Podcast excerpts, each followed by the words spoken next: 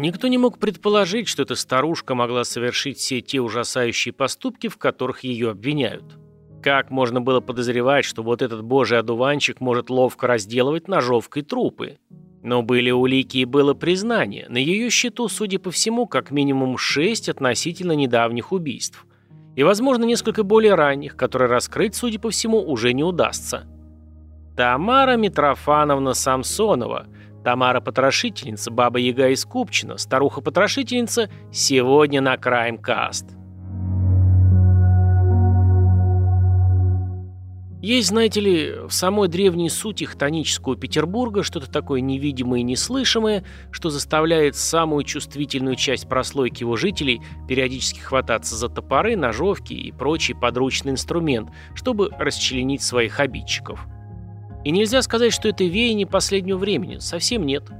Самым первым зарегистрированным преступником этого профиля, совершившим убийство с последующим расчленением, считается некий Константин Сазонов, денщик Царскосельского лицея, работавший как раз именно тогда, когда там учился Александр Сергеевич «Наше все Пушкин». Его случай был первым зафиксированным не только в Питере, но и в Российской империи вообще – Согласно установленным тогда фактам, Сазонов убил и порезал на куски не менее семи человек. Именно столько случаев удалось доказать. Все его злодеяния были совершены исключительно в меркантильных целях. Таким образом, Сазонов копил деньги на старость. Такая вот своеобразная пенсионная программа у него была – в начале 20 века в Питере орудовал русский Джек-потрошитель, так называли Николая Радкевича, который успел выпотрошить троих женщин пониженной социальной ответственности, которых как бы наказывал таким образом по личным мотивам за юношеские обиды. Обижаться ему надо было на себя, в крайнем случае на подхваченный или скорее намотанный сифилис. Но Коленька решил по-другому и крайними назначил распутных дам. Серийный убийца Филипп Тюрин орудовал топором после Второй мировой войны – было доказано 14 убийств, хотя он сам говорил о 29. На рынках он высматривал людей побогаче, предлагал недорогой картофель, отводил в укромное место, ловким движением натруженной руки разрубал голову топором, тела топил или закапывал. А в 90-е годы прошлого столетия эти случаи пошли просто волной. Ильшат Кузиков, например, заманил в свою квартиру и съел как минимум трех человек. Вообще речь шла о семи, но не срослось с доказухой. Дома у него нашли трехлитровую банку с холодцом из человечины и ведро мясной нарезки. Пояснял Эльшат свои проделки внезапно подкравшейся бедностью и лютым голодом. Этот расчленительный петербургский тренд поддерживается сейчас. Про доцента-историка Олега Соколова нет смысла упоминать, это раскрученная, довольно свежая тема. А вот до него был уже слегка подзабытый случай Александра Кириллова, который убил собственную жену и троих детей, а потом разбросал их по району. А в 2018-м, правда не в самом Питере, а в области, тоже произошел весьма запоминающийся случай. 12-летняя Валерия Яргина, покинувшая родной Сочи со своим 22-летним любовником, жили на квартире у малознакомого парня с богатырской фамилией Попович. Что-то не поделили с ним и в ходе ссоры убили. Отрубили трупу руки, ноги, выпотрошили, вскрыли череп. Пожарили по небольшому кусочку, съели. Валерии не понравился сладковатый вкус блюда. А вот мозги из микроволновки зашли просто на ура. Ее любовник после задержания самовыпилился в СИЗО, а юную людоедку-мозголюбку судить было нельзя из-за возраста. Поэтому ее отправили обратно в родной Сочи, где, вы не поверите, она продолжала еще некоторое время ходить в школу с самыми обычными детьми. Потом ее отправили в специальное заведение. А еще Мария Кахал, смутная история, распилившая своего мужа рэпера Энди Картрайта – а Николай Тихонов, убивший жену из-за ревности, оставивший конечности дома на вечную память, а туловище выбросивший прямо в окно. Наверняка есть еще какие-то не такие яркие случаи, про которые я уже подзабыл. К чему такой длинный экскурс в историю? Наверное, чтобы показать вам, что, может быть, есть в питерской мрачной атмосфере что-то такое, что вдохновляло еще Федора Михайловича Достоевского на написание трагической истории студента Раскольникова. Справедливости ради нужно заметить, что если смотреть на голые цифры статистики в масштабах страны с помощью, например, государственной автоматизированной системы правосудия, первое место по убийствам с расчлененкой в конце прошлого десятилетия твердо удерживал Башкортостан, на втором месте был Красноярский край, а за ним Подмосковье. Тем не менее, Петербург всегда уверенно выходит в топ с такими новостями на всех медиаресурсах и еще долго потом держится на гребне этой волны. В чем кроется его печальная тайна причины этих событий? Не в том ли, что, опять же, по статистике, теперь уже медицинской, Питер с большим отрывом побеждает в категории психических расстройств? Не удивлюсь, если продолжительное отсутствие солнца очень отрицательно влияет на содержимое чердака. Если у вас есть какая-то своя версия, напишите ее где-нибудь в комментах. Но давайте уже ближе к теме выпуска. Сегодня случай как раз один из громких и запоминающихся. Всем доброго дня, меня зовут Евгений, этим же голосом я озвучиваю аудиокниги, видеоролики и прочий аудиоконтент под ником «Пожилой ксеноморф». Если вы меня уже слышали, то здорово, если нет, устраивайтесь поудобнее. Из окошка льется запах, сладкий, вкусный, хоть пищи. Эта милая старушка из соседа варит щи. Эта частушка вполне могла бы стать эпиграфом сегодняшней истории. Ниточка страшных событий, о которых сегодня говорю, начала распутываться вечером 26 июля 2015 года, когда на улице Димитрова было обнаружено тело пожилой женщины без рук, ног и головы. В штору для ванной была завернута часть женского туловища без головы и кисти. Недалеко от места первой находки вскоре был обнаружен полиэтиленовый пакет, в котором лежала часть таза и бедер до колена. Писали тогда питерские газеты – Через некоторое время ее удалось опознать с помощью опроса жильцов близлежащих домов. Жертвой оказалась некая Валентина Николаевна Уланова, 79 лет, одинокая старушка, проживавшая неподалеку. В последнее время у нее в квартире жила еще одна бабушка, на которую пало подозрение. Собственно, не успели даже начать подозревать, она практически призналась сама. После осмотра квартиры Улановой в ванной комнате нашли следы крови, ножовку и крепление от недавно сорванной шторки. После просьбы объяснить отсутствие хозяйки и странный вид ванны, бабулька объяснила. Хозяйка квартиры Валентина Николаевна ее страшно оскорбила, поэтому пришлось ее убить. Тамара Митрофановна Самсонова помогала убиенной по хозяйству и временно жила с ней, так как Валентина Николаевна в последнее время часто болела. Сотрудники органов, занимавшиеся этим делом, с удивлением обнаружили, что, оказывается, такие случаи в этом районе далеко не редкость. И даже почерк похож – Расчленение тела проводилось предположительно с помощью ножовки. Повозившись в пыльных архивах, было выяснено предположительное начало серии, первый эпизод. Дело датировалось далеким 2003 годом. Труп неизвестного мужчины был найден практически в том же месте, что и тело Улановой. Было обнаружено порядка 10 висяков того же характера, найденных без головы и конечностей. Целом, не рассчитывая на какие-то невероятные находки, следователи решили осмотреть квартиру старушки Самсоновой. Чисто случайно сотрудник обнаружил в относительно труднодоступном углу следы некого бурого вещества. Доверившись интуиции, он взял фрагмент на исследование и передал его криминалистам. Эксперты уверенно назвали находку кровью. Уже на следующий день бригада полицейских обнюхивала все углы этого жилища. За плинтусом, в том же месте, где было обнаружено бурое вещество, нашли следы несмытой или просто плохо смытой крови. Нашлась и подходящая ножовка, правда чистая. В домашней библиотеке старушенцы обнаружилось несколько книг эзотерической направленности. В одной из них, особенно затертой, не хватало нескольких страниц. Они как бы специально были выдраны. На это можно было не обратить внимания, если бы не свежее знакомство с делом 2003 года. В старом протоколе было четко указано, что в свертке с найденным обезглавленным трупом были найдены те самые недостающие страницы.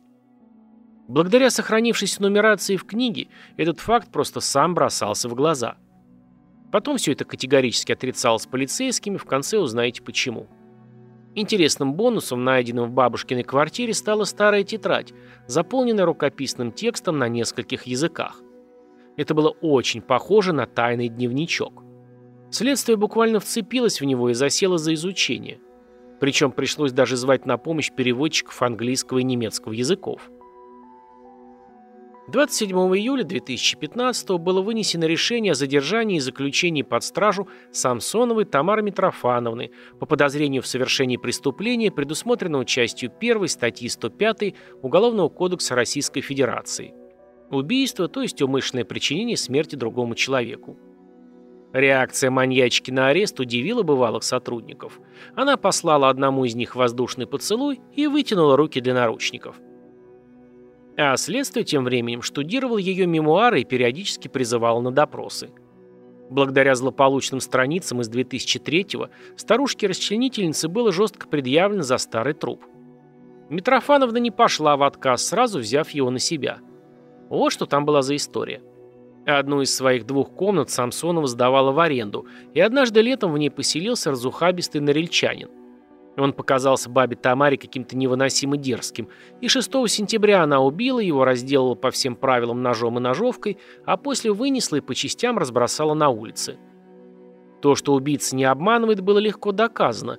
В ее дневнике оказалось описалово татуировки жертвы, которая совпадала с изображением на одной из найденных осенью 2003 конечностей – волчий оскал и два перекрещенных кинжала. В общем-то, после этого признания Самсонова взяла на себя еще четыре аналогичных убийства. Потом вдруг внезапно передумала и со всех расспросов плавно съезжала в несознанку, категорически отказывалась даже признаться, куда пристроила голову своей последней жертвы, Валентины Улановой. А тем временем дневничок поведал намеками следственным органам как минимум о десятке смертельных эпизодов. Но, как вы понимаете, поговорка «нет тела, нет дела» возникла не просто так, поэтому все эти дневниковые записи остались там, где и были. О самих записях расскажу чуть позже. Затруднения с поиском тел связаны банально с изменением городского ландшафта. Дом, панелька, где жила Самсонова, построен в 70-х.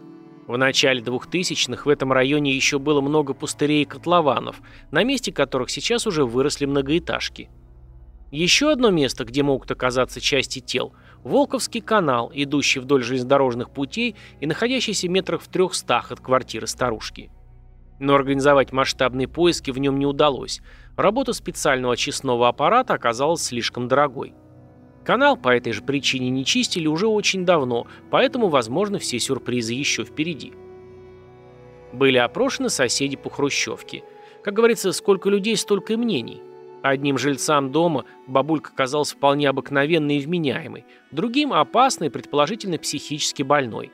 Кстати, во время нахождения в женском следственном изоляторе номер 5 по улице Лебедева Тамара Митрофановна была тщательно обследована на эту тему комиссией психолога психиатрической экспертизы.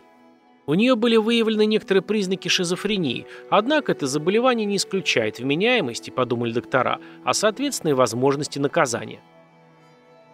В это время компетентные органы ковырялись в мутном прошлом старушки. Удивительные факты вылезали, как грибы после дождя. Например, оказалось, что в 2000-м у Самсоновой пропал муж. Внезапно. Просто вышел и не вернулся. По крайней мере, так она сама говорит. Через некоторое время после этого случая Митрофановна начала сдавать пустующую комнату. Количество проживавших там квартирантов отследить вообще нереально. Не стоит и предполагать, все ли они смогли дожить, как говорится, до рассвета, в гостях гостеприимной старушенции. Постепенно разобрались в ситуации спокойной бабулькой Улановой. Оказалось, что познакомился она с Самсоновой в Собесе через общую знакомую. Разговорились. Валентина Николаевна была постарше и частенько жаловалась на постоянное недомогание. Тамара Митрофановна, будучи женщиной сердобольной и отзывчивой, вызвалась оказывать посильную помощь, сгонять в магаз, прибраться в квартире и тому подобное. А вскоре, под предлогом ремонта в своей квартире, уговорила Уланову пожить у нее несколько месяцев. Та согласилась. Некоторое время они жили вполне нормально, потом начались мелкие конфликты по бытовухе. Уланова попыталась выставить невольную квартирантку обратно в свою квартиру, но не вышло. Тамаре очень понравилась жилплощадь, она была поновее, побольше размером, меньше захламлена – кстати, никакого ремонта у Самсоновой не было. Он даже не планировался. Это был просто такой предлог, повод для начала совместного проживания. И вот постепенно отношения начали портиться еще больше. Вдохновленная очередным конфликтом, Митрофановна задумала нехитрый, но действенный план. Она сгоняла на неделе в Пушкин и уболтала фармацевта в аптеке продать ей феназепам без рецепта. Вернувшись, прикупила оливьешку. Знала, что Уланова в восторге от этого новогоднего деликатеса. Заскочила к себе на квартиру, растолкла все купленные транквилизаторы и обильно замесила их в салате. Все 50 таблеток, по ее словам. Осмелюсь предположить, что она непременно щедро набросила майонеза, иначе вкус, думаю, должен бы получиться слишком горький. Придя в квартиру Валентины, Тамара поставила на видное место привлекательное смертельное блюдо и чекушку водки, видимо, для аппетита, и отправилась спать в выделенную ей комнату. Водку ничего добавлять не стала. Проснувшись в 3 часа ночи, она обнаружила на полу кухни положительный результат своих трудов в виде уже коченеющей хозяйки квартиры и спора принялась за дело. Что неудивительно, навык-то был. Двумя ножами и ножовкой она начала расчленять тело. Процесс был не самый легкий и простой, занял немало времени. Конечно же, старушка устала. Но смена труда – лучший отдых. Поэтому она начала потихоньку выносить отрубленные части тела и равномерно распределять их по округе. Выходить пришлось семь раз. Ее чуть не застал за этим жутким занятием социальный работник, пришедший навестить Уланову. Она позвонила в дверь, за которой прямо сейчас проходила неспешная разделка, и попросила впустить. Тамара Митрофановна ответила через закрытую дверь, что хозяйка уехала на похороны подруги, а она тут сидит совсем без ключей, поэтому кто вы такие, уходите, я вас не знаю. Не все части тела Улановой удалось обнаружить. На одной из записей четко видно, как вынесенный убийцей мусорный пакет местный дворник почти сразу же уверенной рукой мечет в подъехавший мусоровоз. Некоторые подробности жизни опасной бабульки пришлось устанавливать с ее слов – Родилась она в далеком 1947 в городке Ужур, где-то между Кемерово и Красноярском. Отец был сотрудник милиции, по ее словам, а мать работала в торговле. После школы Тамара приехала в Москву и поступила в Иньяс. Однако никакого диплома или чего-то подобного в квартире Самсоновой не обнаружено, но все ее знакомые подчеркивают, что она могла легко общаться на английском и немецком языках, что подтверждает ее дневник. Отучившись, работала преподом иностранного языка в детском саду. Это опять же с ее слов. В Ленинград переехала в 1971 Работать по полученной специальности почему-то не стала, устроилась няней в больнице. В том же году вышла замуж за Леонида Самсонова и переехала к нему на улицу Димитрова. После замужества перешла на работу дежурной по этажу в гостиницу «Европейская». Первые относительно достоверные сведения о ее жизни, которые можно как-то подтвердить, относятся только к 90-м годам. Следствию повезло найти врача-психиатра, к которому она обращалась за консультацией. Тамара пришла в кабинет социально-психологической помощи в 1996 или 1997 году добровольно, вместе с мужем, который тогда был еще вполне жив. Как вспоминает врач, на фоне яркой, бойкой и эрудированной жены муж выглядел убогим, забитым и даже дебиловатым. Это была цитата. На мой взгляд, немного странно слышать такое определение от психиатра, но из песни слов не выкинешь. Самсонов же при всем шарме показался ему своенравный, вздорный и капризный. Что не помешало врачу перевести профессиональные отношения в личные. То есть он засунул врачебную этику в задний карман брюк и завел интрижку с пациенткой. Общение сначала шло по телефону, а лично встретился доктор с Тамарой всего один раз. Был это в конце 90-х, муж уже пропал. После этого рандеву общение прервалось, видимо, что-то пошло не так, ну или не понравились друг другу чем-то. Короче, не срослось. Доктор продолжал работать почти до настоящего времени, несмотря на преклонный возраст. Вспоминал, что Самсонова была даже излишне откровенна. Например, рассказывала, что часто совершает кражи в магазинах, но не попадается. Рассказывал о квартирантах, которых часто меняет. У него сложилось впечатление, что она очень умная и скрытная женщина с изощренным интеллектом. Муж, Леонид Самсонов, тоже 1947 года рождения, работал на авторемонтном заводе. Как говорила Самсонова на допросе, отношения у них были хорошие. Я была ему как мать, он мне как сын. Как-то куда-то пропал в конце 90-х годов, точной даты неизвестно, тело не обнаружено до сих пор. Что интересно, Митрофановна в разговорах со знакомыми всем рассказывала разные версии. Он от меня ушел, умер от цирроза печени. Самое частое вышел с сберкассу и не вернулся. При обыске в квартире были обнаружены все документы пропавшего супруга, паспорт и сберегательная книжка. Вопрос о том, не убивала ли она мужа, Самсоновой задавался неоднократно. Признаваясь на первом этапе следствия в четырех смертях, убийство мужа она всегда решительно отрицала. Еще следственной группе удалось найти живого постояльца Самсоновой. Владимир поселился у Тамары Митрофановны летом 2001-го. Несмотря на 20-летнюю разницу в возрасте, отношения с хозяйкой внезапно оказались очень личными. Но через пару месяцев, по его рассказам, эту связь он прекратил. И вот по какой причине. В декабре того же года оказался в больнице с симптомами отравления. Установить, что за препарат стал причиной залета на койку, врачи не смогли – После дезинтоксикации следов вещества в организме не осталось. Выписавшись из больницы, Владимир быстренько съехал со съемной квартиры. А вот следующим квартирантам бабушки Яги повезло меньше. Фрагмент мужского трупа с той самой татуировкой на плече был обнаружен школьниками во дворе детского сада на Купчинской улице, дом 11, корпус 3, осенью 2003 года. Дело осталось нераскрытым, и даже личность покойного установлена не была. Других фрагментов тела, включая конечности и голову, обнаружить не удалось. То, что нашли, после экспертизы захоронили в номерной могиле. А от дома Самсоновой до этого детского сада примерно 650 метров. Она сама вспомнила своего квартиранта Сергея Потянина, рассказала, как подсыпала ему в холодный борщ Редедорм, как разделывал труп и разносила по окрестностям. Отказавшись впоследствии от нескольких признаний в убийствах, до последнего утверждала, что Потянина и Уланова убивала она. Но обвинение в этом преступлении ей не предъявлено. И вот почему. Когда была вскрыта могила с соответствующим номером, там обнаружился женский труп.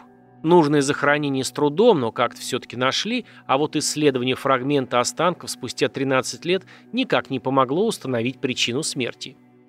Оказалось, что в 2003 году, после обнаружения, исследование на наличие в тканях веществ, которые могли бы говорить об отравлении, не проводилось.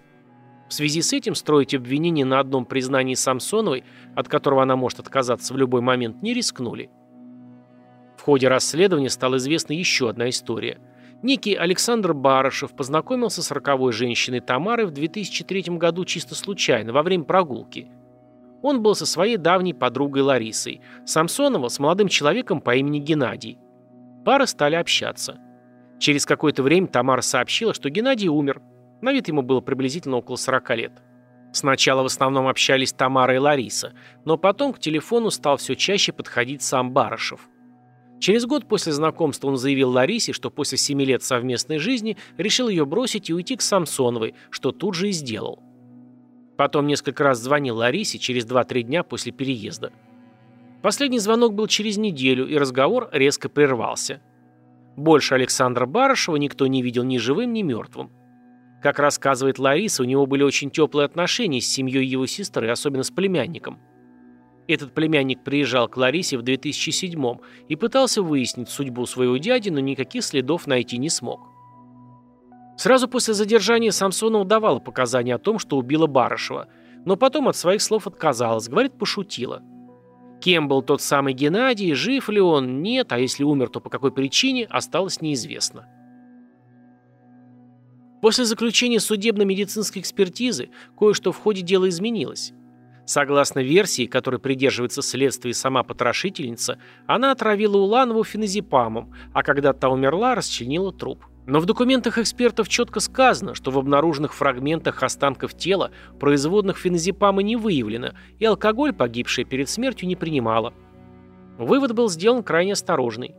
Отсутствие возможности провести судебно-химическое исследование биологических жидкостей и внутренних органов, включая желудок – трупа неизвестной женщины, опознанной как Уланова В.Н., не позволяет ни подтвердить, ни опровергнуть возможность приема ею при жизни химических веществ, включая рододорм и феназепам.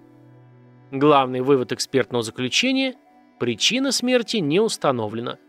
То есть сам факт убийств держится только на признании Тамары Митрофановны Самсоновой.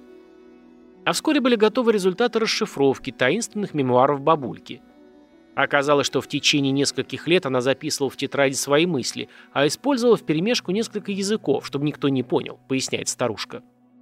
Как говорили сыщики летом 2015 года, в зашифрованных записях содержались намеки на десяток убийств. Позднее эта информация была объявлена несоответствующей действительности, а возможность серийного маньяка полностью в Купчино отрицалась. И вот почему. В дневнике на протяжении всех лет его ведения встречаются записи о поисках Самсоновой рододорма, феназепама и их аналогов. Все это с комментами, типа «Я покупаю 6 коробок F, это стоит 410 рублей». А еще у меня есть две плитки ПН. Теперь мне достаточно. Или покупаю лекарства, осталось 12 штук плюс 18 голубых. Сама бабушка эти препараты не принимала. Они ей были просто не нужны. Долгие годы у нее был четкий график – ложиться спать около 21 и вставать в 3 часа ночи. Говорит, что была выспавшаяся и бодрая. Следствие предполагало, что препараты ей были необходимы для усыпления возможных жертв. Сама Самсонова утверждает, что доставала лекарства для соседей. Действительно, полицейские нашли одну соседку, которой Тамара один раз подогнала от щедрот душевных упаковку феназепама. Куда были израсходованы остальные, упомянутые в дневнике колеса, кому скормлены, кем съедены, куда добавлены, не установлено вообще никак, что стало еще одной нераскрытой загадкой. В результате следствие пришло к довольно удобному оптимальному выводу, который устроил всех. Тамара Потрошительница отправляется пожизненно под усиленный надзор в специализированное учреждение. Убийства, о которых шла речь после задержания, доказать невозможно.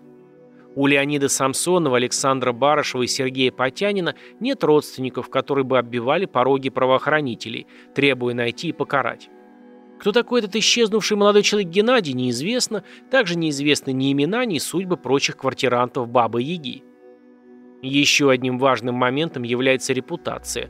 Если продолжать ковыряться в этом деле, можно на ровном месте получить настоящего серийного маньяка, который орудовал в Петербурге, не покладая рук, около 15 лет. Что, как вы понимаете, категорически неприемлемо для имиджа правоохранителей. Адвокат Бабульки тоже доволен этой позицией.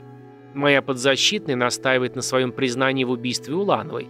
Мы согласны с выводами судебно-психиатрической экспертизы о заболевании Самсоновой. Постановление о направлении дела в суд для применения принудительной меры медицинского характера считаем законным и обоснованным. Остаются невыясненными сущие мелочи. Например, где сейчас находятся голова и внутренние органы Валентины Улановой. И те же части тела погибшего Сергея Потянина – Укладывается ли в эту схему с отравлением и расчленением пропажу мужа Леонида? Где тела Леонида Самсонова и Александра Барышева? Маловероятно, что мы когда-нибудь узнаем ответы на эти вопросы. А Тамара Митрофановна была отправлена по решению суда в психиатрическую лечебницу для опасных преступников в Казань, где и находится до сих пор. Она жива, как говорят врачи, и находится в среднестабильном состоянии. Выпускать ее оттуда, естественно, никто не собирается. Так что можно смело говорить об окончании истории купчинской потрошительницы. Пишите где-то в комменты, понравилась ли вам эта история, ставьте лайки, отмечайте звездочками, если слушали эту историю как подкаст, подписывайтесь на телеграм-канал, там тоже много интересного. Всем пока, до наших новых волнующих встреч.